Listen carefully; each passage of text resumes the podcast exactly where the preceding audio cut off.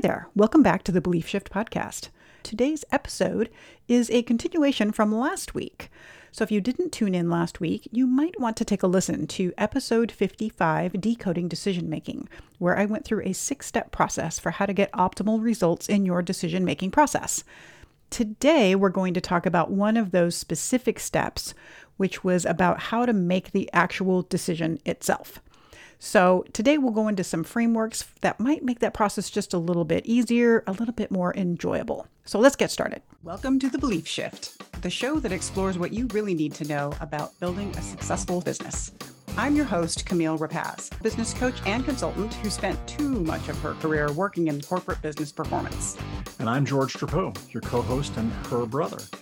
I'm a leader in the tech world, bringing my corporate perspective, but mostly my curiosity. Together, we're exploring beliefs about success and how to achieve it, but mostly we're bringing practical solutions so you and your business can thrive. So let's talk about some frameworks for the actual decision-making part. So I have my criteria, okay. I have all these options, I've defined my problem, but I'm still kind of like, I don't know, how do I really assess this? So I don't know if you want me to go through the list first and then ask you if you have a favorite method for this, George, or if you have one that's already popping in your head of, well, this is my go-to. This is what I do. I could tell you one that I find is appealing, but it does not apply to all situations. So if I could just give one example. That's great. And I think what you just said is really important, which is any of these frameworks do not apply to all situations. That's kind of the challenge we're up against. So yes, go. So buying a car is, I don't do it that often, but when I do it, and actually looking for a job, I have a similar kind of framework that I use to decide. Buying a car can take me a long time to do. And a long time ago, I created a spreadsheet that had all kinds of different attributes. And what I did was I assigned a point system to different things I like about a car. Like, do I want comfort? Do I need air conditioning? Back in the days when I couldn't afford air conditioning in cars or not, all kinds of different features. Do I want automatic seats? How powerful did I want the car? All kinds of different attributes, what I needed about it, and reliability. And I gave each of those attributes a weight, like having reliability is, that gets 10 points for top score. Having AC gets 5 points, different stuff like that. And I just had all these attributes. And then I would go and look at all the cars I thought I wanted, and I would score them. It was very easy because I could just go look at when I did the research, I was doing the research in a way that was against the criteria I had already come up with. So the research was fast, actually, now that I think about it, because I was just looking for, okay, what are the numbers on this car that match what I'm looking for? And there would be negative points for some criteria, like the car must have this. And if it doesn't, you subtract points for it. Just a spreadsheet. When I was all done, I looked at the scores and it told me which car was the one I wanted. And I'd look at that and it was usually right. Similarly with finding a job, I would list kind of attributes that were important to me. What's the chance of success? What's the visibility? Do I like the work? Whatever your attributes were, I made my attributes. And then whatever jobs I was looking at, I scored them that way. So I guess, I don't know what tool to call this spread scoring framework. It is a framework. It's a process for figuring out what attributes, how important are the attributes, how much score plus or minus could I give somebody? And then I had a tool that I could just use to put things in. Well, it does have a name and it's number 5 on my list. It's called the decision matrix analysis. Yes, that's what I did. I did a decision matrix analysis. That's right. That's what I meant to say. I just didn't want to, overwhelm the audience with my fancy terms. Just using your fancy terminology. Huh. Well, also known as George's spreadsheet. So tell me about that. What is this? Yeah. So this is number 5 on my list of going. I made a list that's kind of going from least complex to most complex. Mine was the most complex on this list. Now, I want to be clear, this isn't the most complex decision-making framework that exists. That's not what I'm saying. Okay. It's the most complex on my list that I wanted to share with people. Well, should we maybe come back to this later then? The easier ones first. So I'm going to hit the easy ones first, and then we'll get to George's complex, crazy spreadsheet idea. Oh my God. It's still good, though. It's good. I wonder how many people we lost in that spreadsheet conversation. Come back. Come back if you're not, because I got easier ones. Come back. It's going to get easier. But that's a good one. I like it because you and I also both love our spreadsheets. So. Yeah. Okay. So let's start with like the most basic one, which is super obvious, but it has to be said, which is just a pros and cons list. Oh yeah. Yeah. Yeah. Yeah. Like, absolutely. Sometimes a decision can be as simple as I just need to list the pros and cons. And you can do that by assessing those. Is it a pro or a con in terms of the criteria you've established, right? So your criteria still can matter. We're just not getting super nerdy about trying to be all specific in numbers and stuff like that. We're just saying, let's write out the pros and the cons of these different decisions that I could make. Totally a worthy exercise. I have the power up on pros and cons, which is not only, so most people think, what's the pros and cons of doing this? But make it a 2x2. What's the pro of doing something, the con of doing something, the pro of not doing something, and con of not doing something. Yes. I love that. I think that's even a better way to do it, is to really think about it in both the doing and not doing the decision, right? Yeah. And there are pros that are not doing something. You may not be aware of your pros, but they're driving you to status quo. And oftentimes when we're struggling with making a decision, it's because the pros of not doing it are outweighing the pros of doing it. And this will make that really obvious. Yeah. It's helpful. Yeah. So I love that. So it's a very basic approach, but really powerful, especially if you do it from those four grids instead of just pros and cons, but pros of doing and not doing, cons of doing and not doing. Yeah, that's right. You're right. It's a great one. And it's so easy. And anybody can help you with it. You get a buddy to talk to pros and cons. It's great that way. Yes, absolutely. And if you wanted to nerd out even more and get even better at that pros and cons list, then you get somebody to come in and ask you, tell me why that's a pro. Yeah. And tell me why that's a con. So start asking why about why did I say that? And that's when you have to make the case, it really can help you get, you'll start to see how the decision starts to form in your brain as you start to answer the why to any of those answers. Yeah, that's for sure. Yeah. So super cool tool. The number two, these next two are kind of sit in the same level of complexity, I think, which is the first one is cost benefit analysis. So this is really good for anything that has financial implications. I'm going to have to make an investment, or this is going to impact my bottom line of my business. Lots of decisions have this challenge. There's enough money involved here. I really need to look at it. And it's pretty straightforward. You just have to look at what are the costs and really be honest about what those are, and not just of making the change, but long-term. Like, is there a cost now that's permanent in my business because I've chosen to, purchase a new application for all my financial stuff? Yes. Maybe that's what you've done. And there's this long-term cost. You have to look at the cost against the benefit. And there can also be financial benefit. So it's not just costing me money, but does it also save me money in other places? But then there's other non-financial benefits that you're considering as well. So is it worth paying X amount of money for this?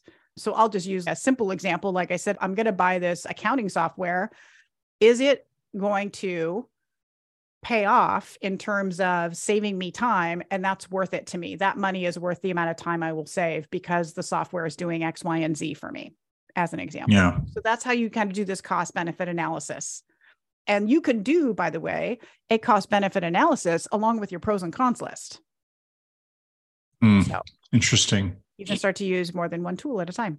Yeah, that's fascinating. Okay. So cost benefit, I think, is also a good tool for all business owners to just get really good at.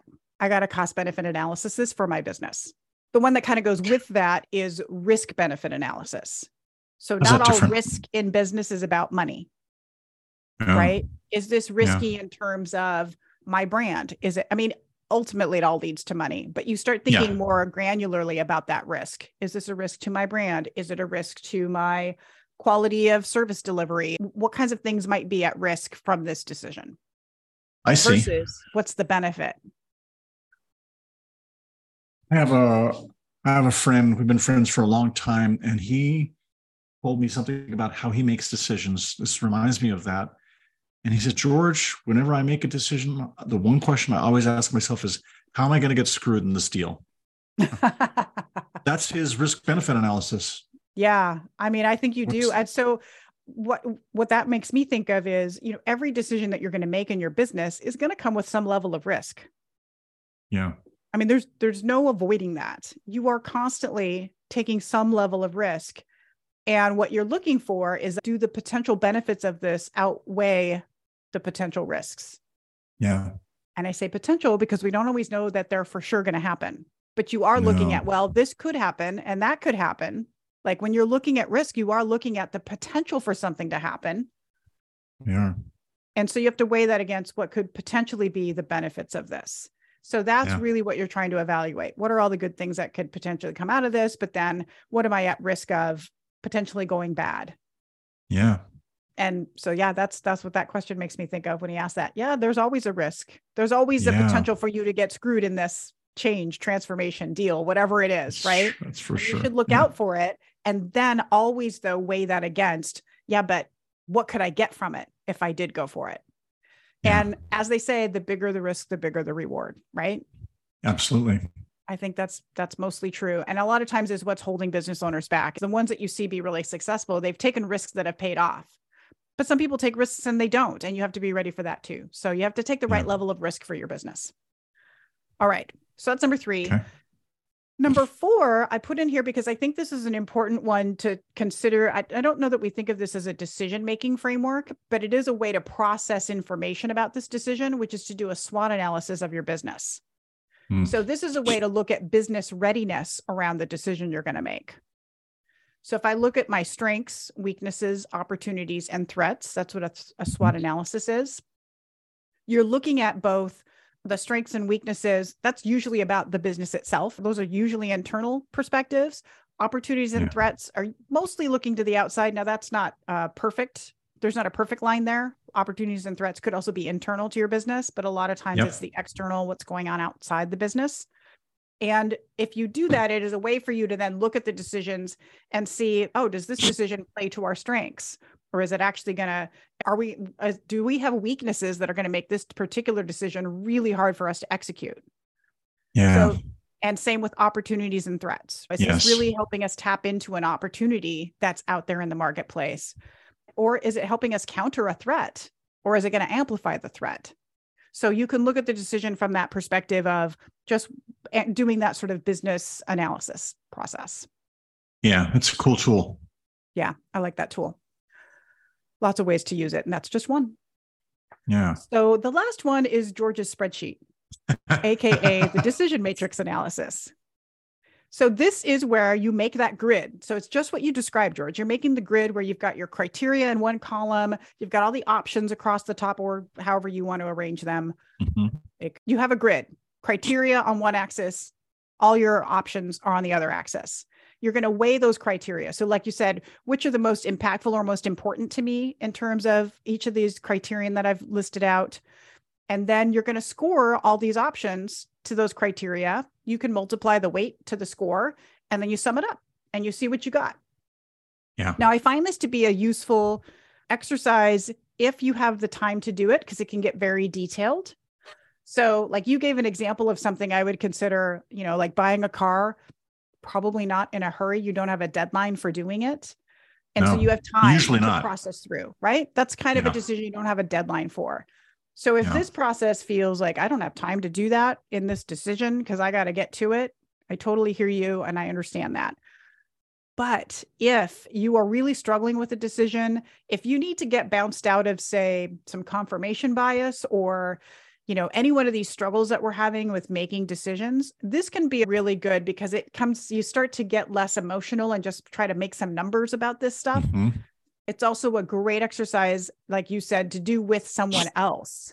Like we talked about the pros and cons one, because they can ask you, oh, why'd you give that one a 3? I thought you would have given that one a 4. And you can really start to think about why you're putting these different scores to these different options. What you have to be careful of in this one is that you don't score an option out of your emotional desire to actually do that option. So if there's one you really like, you should know you already have a bias toward that option. Like, I really want this one to win.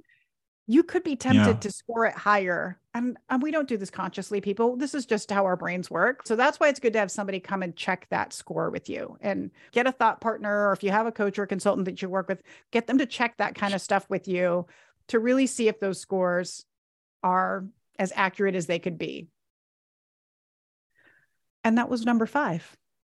Awesome. I'd love that. That's the one that you started with, is your favorite method. Yeah, it is my favorite. Although, You list the other ones, and I use pros and cons all the time. I use cost-benefit analysis, some slimmed down form of it all the time too. And so you mentioned these, like, oh yeah, I forgot I do these. I don't do SWOT that much. SWOTs are usually imposed on me by a large organization. Yes. Yeah, but it's good. I mean, actually, sometimes I feel like people don't apply SWOT correctly, but that's a whole other thing. I think it's a good tool. Agreed. I think the SWOT analysis is highly underutilized because, again, I don't know that businesses actually think to use it in the way I just described. It's usually just a process that we go through when we're putting together a strategic plan because somebody told us that that was a step. Yeah. Yeah. But we're not really using it. So if you use it in this way to say, is my business ready for X kind of change or decision or whatever's coming next, and you use it to analyze things against it, then it's really powerful. But if it's just like, well, and now we know our strengths, weaknesses, opportunities, threats, moving on, you know, and then we kind of ignore those things. Yeah, true. So yeah, I agree. I think it's not well used.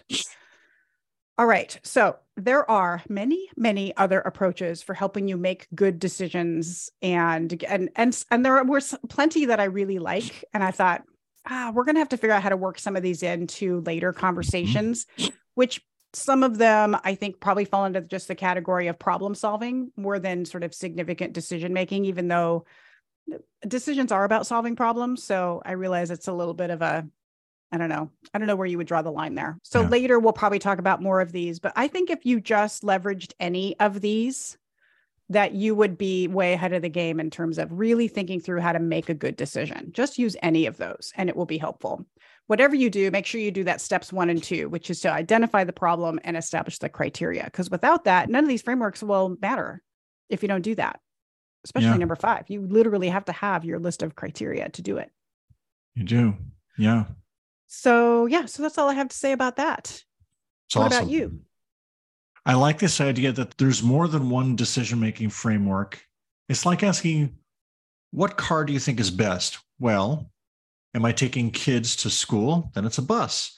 Am I transporting golf equipment? Then it's probably a truck or a large van. It's like, it depends. What car you use depends on what you're trying to get done. What decision-making framework depends on the kind of decision I'm trying to make. There are different reasons for different ones.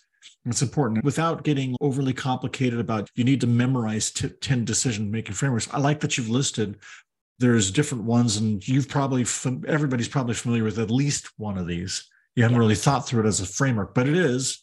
Use it. This other thing that's sticking in my mind is the idea that once you've made a decision, you really needed to focus on executing to that decision. I don't know how to put this. You decided, make that decision count. No, just like go through all the effort of deciding and then ignore it. Otherwise, it's worthless. And so I'm not sure how to teach people to do that, but man, I have been in organizations where they really need the discipline of, hey, we paid money to make this decision in meeting time and stuff. We need to stick to that decision or that was completely worthless. I love that you brought that up. And it's just, Yeah, I think it's important enough. It needs its own episode. You really do need to focus on that. What does it mean to actually follow through on a decision? Yeah. And what happens if that decision, we discover it wasn't the right decision? Mm-hmm. And how do I deal with the, sunk cost fallacy or any of those things that keep me from wanting to let go of the decision or just the embarrassment of having to admit that I made the wrong one? So that is definitely a next episode we will talk about, because just getting to a good decision, again, none of it matters if you don't execute it well. You can make the smartest, most brilliantly planned out decision on the planet. And if you don't execute it well, it turns into the wrong decision really fast. It does. Right? Yeah. I have one other idea about this that I wanted to put out there, which is I want to see what you think about this. So we just gave all this framework and this process, and you know what? Don't hesitate on making your decisions. But also, the other thing I want to say about this is that sometimes just letting a decision stew in your brain can be useful. Sleep on it. Yeah. Like that's also part of this process. No matter what framework you use, stepping away from the decision and not thinking about it. Yeah. Just sleeping on it is really, really important. 100%. Agreed. I don't want to gloss over that and just be like, hey, people, you need to just march through your decision and get it done. I do think that your brain will do better work on these things, especially if you're really struggling with it, if you walk away. So even if you do one of these frameworks, like you decide to do the pros and cons thing, or you do the fancy Georgia spreadsheet decision-making matrix.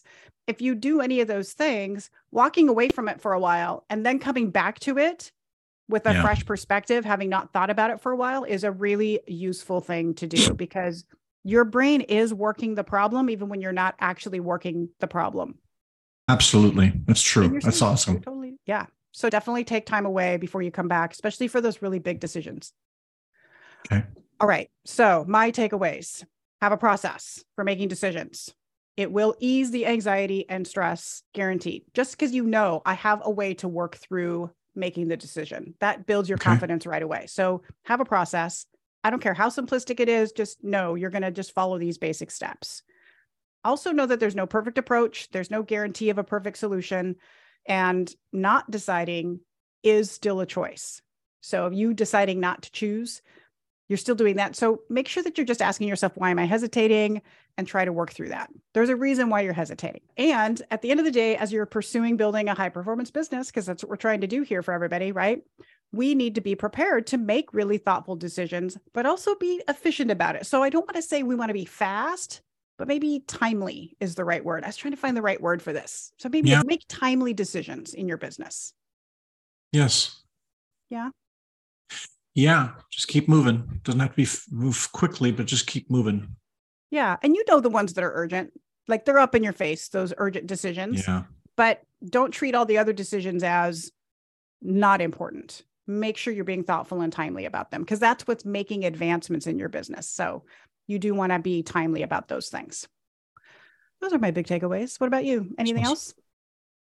I think that, stepping back a bit, by the time, if people who've been listening to this podcast for a while, you've gotten a lot of tools for how to think about things. One thing that comes back again and again is reflection. This concept of reflection. There's other tools, there's other belief shifts that we talked about that apply here. And so I guess my thought that brings this together for me is, we're talking to you about the concept of a decision-making framework. And there's some examples of some here. What I'm thinking is, as you start using this to make big decisions, you can go back to your framework of evaluation, the evaluation loop, which what I think of as the OODA loop from military. Mm-hmm. Well, what's your terms? That's the PDCA, plan, do, check, adjust. Yeah.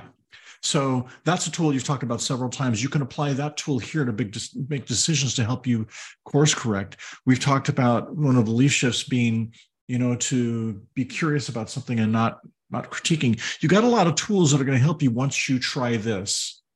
That's going to help you really evaluate the stuff that you tried. I guess that's my big takeaway. We've just given you this big chunky tool, and there's a bunch of stuff you've heard from us already. They're going to help you with that just naturally.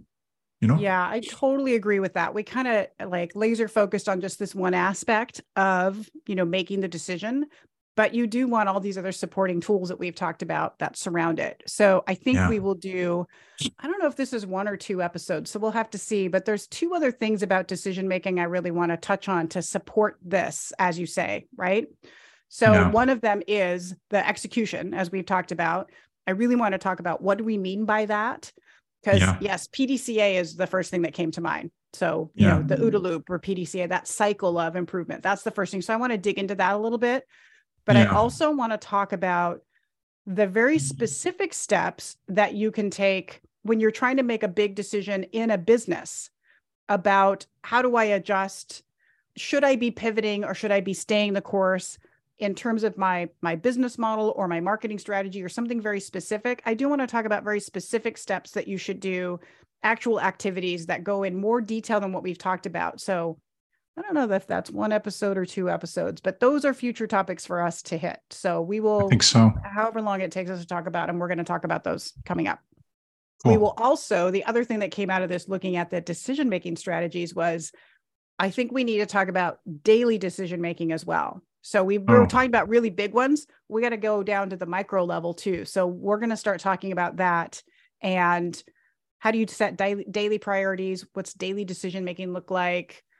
Firefighting versus actual decision-making, all that kind of stuff. That's when we can get into how do you plan? How do I plan? How do we manage the day? All that kind of stuff. So Okay. And we still haven't nerded out on our favorite planning tools. So we got to do that too.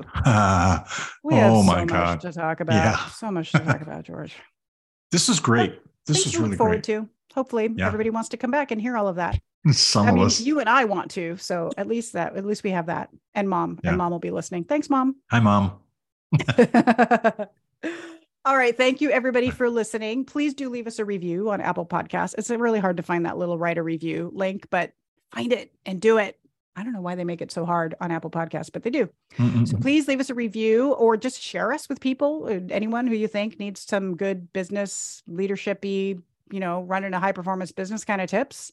Send us along to them.